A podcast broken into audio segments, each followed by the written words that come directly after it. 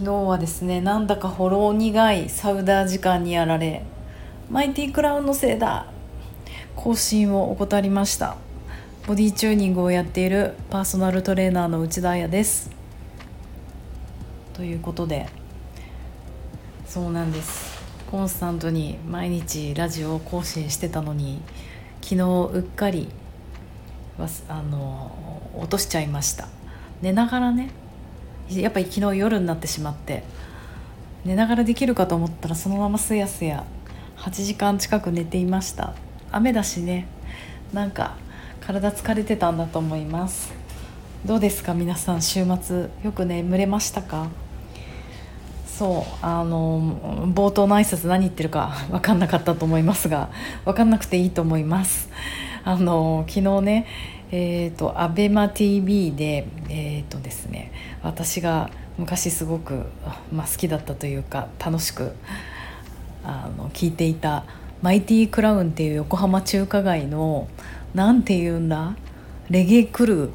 サウンドマンの人たちがいてもう30周年なんですよすごいですよね。なんかこうなんか私もなんかでも意外に大人になってから30ぐらいの時にジャパレゲみたいなものがまたドーンと復活してきてなんか自分が会社を辞めるとか辞めないとかそういった時とリンクしてなんか毎週毎週ライブに行きクラブに行きエネルギーをもらってそれで勢いで会社を辞めたような気がします。でそのね時からそのもうマイティクラウンは全然もっと前ですよね30周年だったから周年だったんですよ30周年のあの横浜レゲエ祭リバイバルみたいのを昨日やっていてまあ家で見てたんですね。なんかこうジャパレゲはここ数年あんまり追ってなかったんですけどポコチャがをやるようになってそのあのライバーの人たちがライブする、まあ、毎日の生活を送るあれね。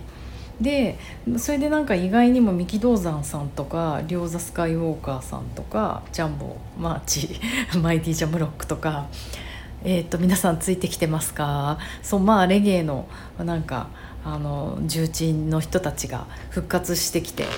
あなんかみんな元気で嬉しいな。私ももうちょっと頑張ろうかなみたいな超単純にファンファンファンなのでしあのパワーもらってコロナは乗り切ってる気がします。それの、えーと、人たちのレゲエ祭がね昨日あってマイティクラウンってこうサウンドマンなんですけどサウンドって何て言うのかな。レゲエってあのいっぱいいろんな曲をどんどこどんどこかけて ひどいセレクターの人が。でそれをこうあの DJ って言われる人がおしゃべりして紹介したりあのなんていうの MC って人がこう次から次へと曲を増してたりあと会場をねわーって煽ったりとか。いやでも昨日はあのコロナなのでね声を出させることしないで上手に手を挙げさせたりして煽ってましたけど。なんかそういうこう文化があるんですねサウンドクラッシュっていう。わかんない。確かマイティ・クラウンは1999年とかにジャマイカとかでサウンドクラッシュで優勝したりしてすごいなレゲエの本場で日本の人が勝つなんて。っていうなんかそれぐらいこう切り開いてきた人たちなんですよね。その人たちの30周年ということでもう自分が通ってた頃のレゲエ祭のいろんな人うんムーミンとか両座スカイウォーカーマイティジャムロックヨーヨーシーあのプシンとか私ちょっと後半真ん中から見ちゃったんですけど前半ナンジャマンとか H マンとか H マン見たななんかいろいろいろんな人が出ててなんか自分のね一番こうビッグチューンを歌ったりしていたらもうもうすっかりなんか懐かしい気持ちになってしまって、まあ、それがノスタルジックサウダージなんか正直なことを言うとすごく私この苦手な感情なんですよね。自分の中でなんか苦手な感情って皆さんありませんか？私結構この懐かしいっていうのがすごく好きじゃなくてクラス会とか絶対行かないんですよ。うん、あなんか中高女子校だったんですけど結構毎年のようにクラス会とかあるけどなんかね1回ぐらいしか行ったことない。で大学の友達と会うのも個人個人人は会いたい。一人ずつは。でもあのみんなでグッと会うあの感じがなんかねすごい苦手ですっごい疲れちゃうんですよね。でもあの子供もちろん幼稚園小学校の時の人なんかに集団で会わないし。なんだろう私のこれちょっと一個トラウマなのかもだけど懐かしいっていうのがすごく好きで。だからあとね何かを懐かしんでる人も苦手なんですよ。うわこの曲懐かしいとか言ってるおばさんとかもあんまり好きじゃなくて。いや全然懐かしくないし今でも聴いてるしって。90年代80年代の曲とか聞くと私は思うけどなんかねなんででしょうね誰か教えてください。でもあのそう昨日それでわーって見てきたらちょっとこの懐かしい気持ちになったりしてあとやっぱりねあの自分が見てたアーティストの人たちがレゲエってなんかいっぱいアーティストが出てくるんですよ。どうやって採算取ってるんだろうってあの自分もね、ライブ見てる時思ってたけどいろんなアーティストがいっぱい出てきてそれでこうレゲエ祭という祭りみたいのもやるんだけどやっぱり人数もいっぱいいるし、ね、音楽業界の不況もあったりとかすると今すもうミュージシャンじゃない人もいたりしてなんかでもね別にあのそれは悲しいとか思わなくていやむしろ髪の毛ふさふさになってかっこよくなってる人とかいたからよかったねと思って。なんかみんなあきっと私が見てないこの数年間どんな人生だったんだろうなとか一人一人に思ってたらすごいなんか疲れちゃって。しかも最後に Mighty Crown はうん解散ではないけれどもあの活動休止をね突然最後言ってしまったりしてもうびっくりするじゃんねそういうの。なんかびっくりインフォメーションにも結構やられちゃうんですよね前から。そっか活動休止か。でもやっぱり新たなフレーズにフェーズ？フレーズ？フェーズか。フェーズフェーズ？に行くための活動休止だって言っていてもちろんとても頭がいいあの人たちなのでなんか自分たちのねこのシーンの立場とか年齢とか思ったらどんどん回してどんどん新陳代謝を起こして若い人たちをどんどんフックアップしてってきっと思ってるんだろうなーなんて思ったりして。なんかそれがまた自分の人生になんかリンクしちゃったりして。あなんか私も私だけの新陳代謝じゃなくてあのこう私の周囲に関わる、まあ、仕事に関わる人たちの新陳代謝もやってかなきゃいけないよなとか思ったらなんかすごい疲れちゃって。でえっ、ー、とまあ横になりながらラジオ配信しようかあラジオ配信じゃない収録しようかなと思ったらもう爆睡してました。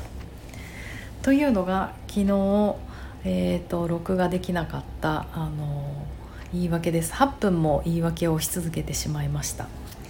えっ、ー、とすいません。これで終わろうかなとも思うのですがえっ、ー、とそうそうレターをねもらっていたので1個だけレター今日読みます。えっ、ー、と実はあの昨日のレターいただいた麦さんから実は麦さん連投でくれてました。えっと私がね2日前にラジオ収録した顔も心もフリーズした日に腹,、えー、腹側瞑想神経を働けワーク紹介っていうのを2日前にラジオ配信したんですけどそれのレターでした、えー、腹側瞑想神経のワークやってみました。すごいです。たった数ミリの優しい動きで気持ちが落ち着きました。そして目を開けてびっくり。まぶたの重さが取れて目が開きやすいです。微細な変化を味わうことは楽しくて穏やかになって自分に優しくしている感じがします。麦より。もう麦さんの名前は可愛い。きっと子供は小麦だねってもう100万人の人に言われてると思います。お兄ちゃんは大麦。しつこい。どうもありがとう。感激で連投してしまいましたとのことでした。嬉しい。すごく嬉しいです。まずねあのラジオでこの間初めてワークやったのでそれがどれぐらい届いているかなっていうのが私のあの不安でもあったのであ一人の人でも一緒にやってくれた人がいるというのはすごく嬉しいです。そして伝わったみたいでいいね。なんかとても麦さんは感じることが上手で本当に麦さんのおっしゃる通りで自分の体を感じることはなんか自分に優しくしてること、まあ、究極あのいや癒しってなんか嫌だなスピリチュアルっぽくてあの治癒につながっていくと思うんですね。私が今勉強してるあの Somatic Experience っていうのも結局自分の身体感覚を感じて神経系に閉じ込められた緊張をこう放っていくっていうことをカウンセリングの中でやっていくのでもうめっちゃその通りです。でなんかあの結局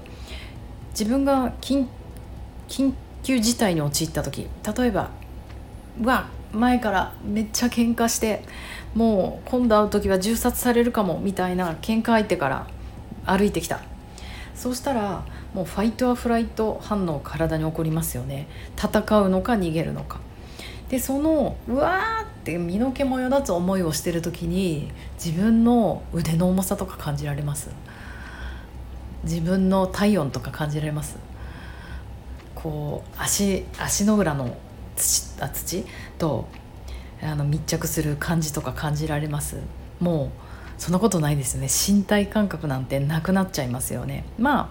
心拍がドキドキしてとかそういう大きなものは感じられるかもしれないけど、まあ、でもそれもその一瞬うわってなった時の一瞬には感じてないと思うんですよ。だから言い換えるとやっぱり体がねリラックスした状態にないと感じることってできないんですよね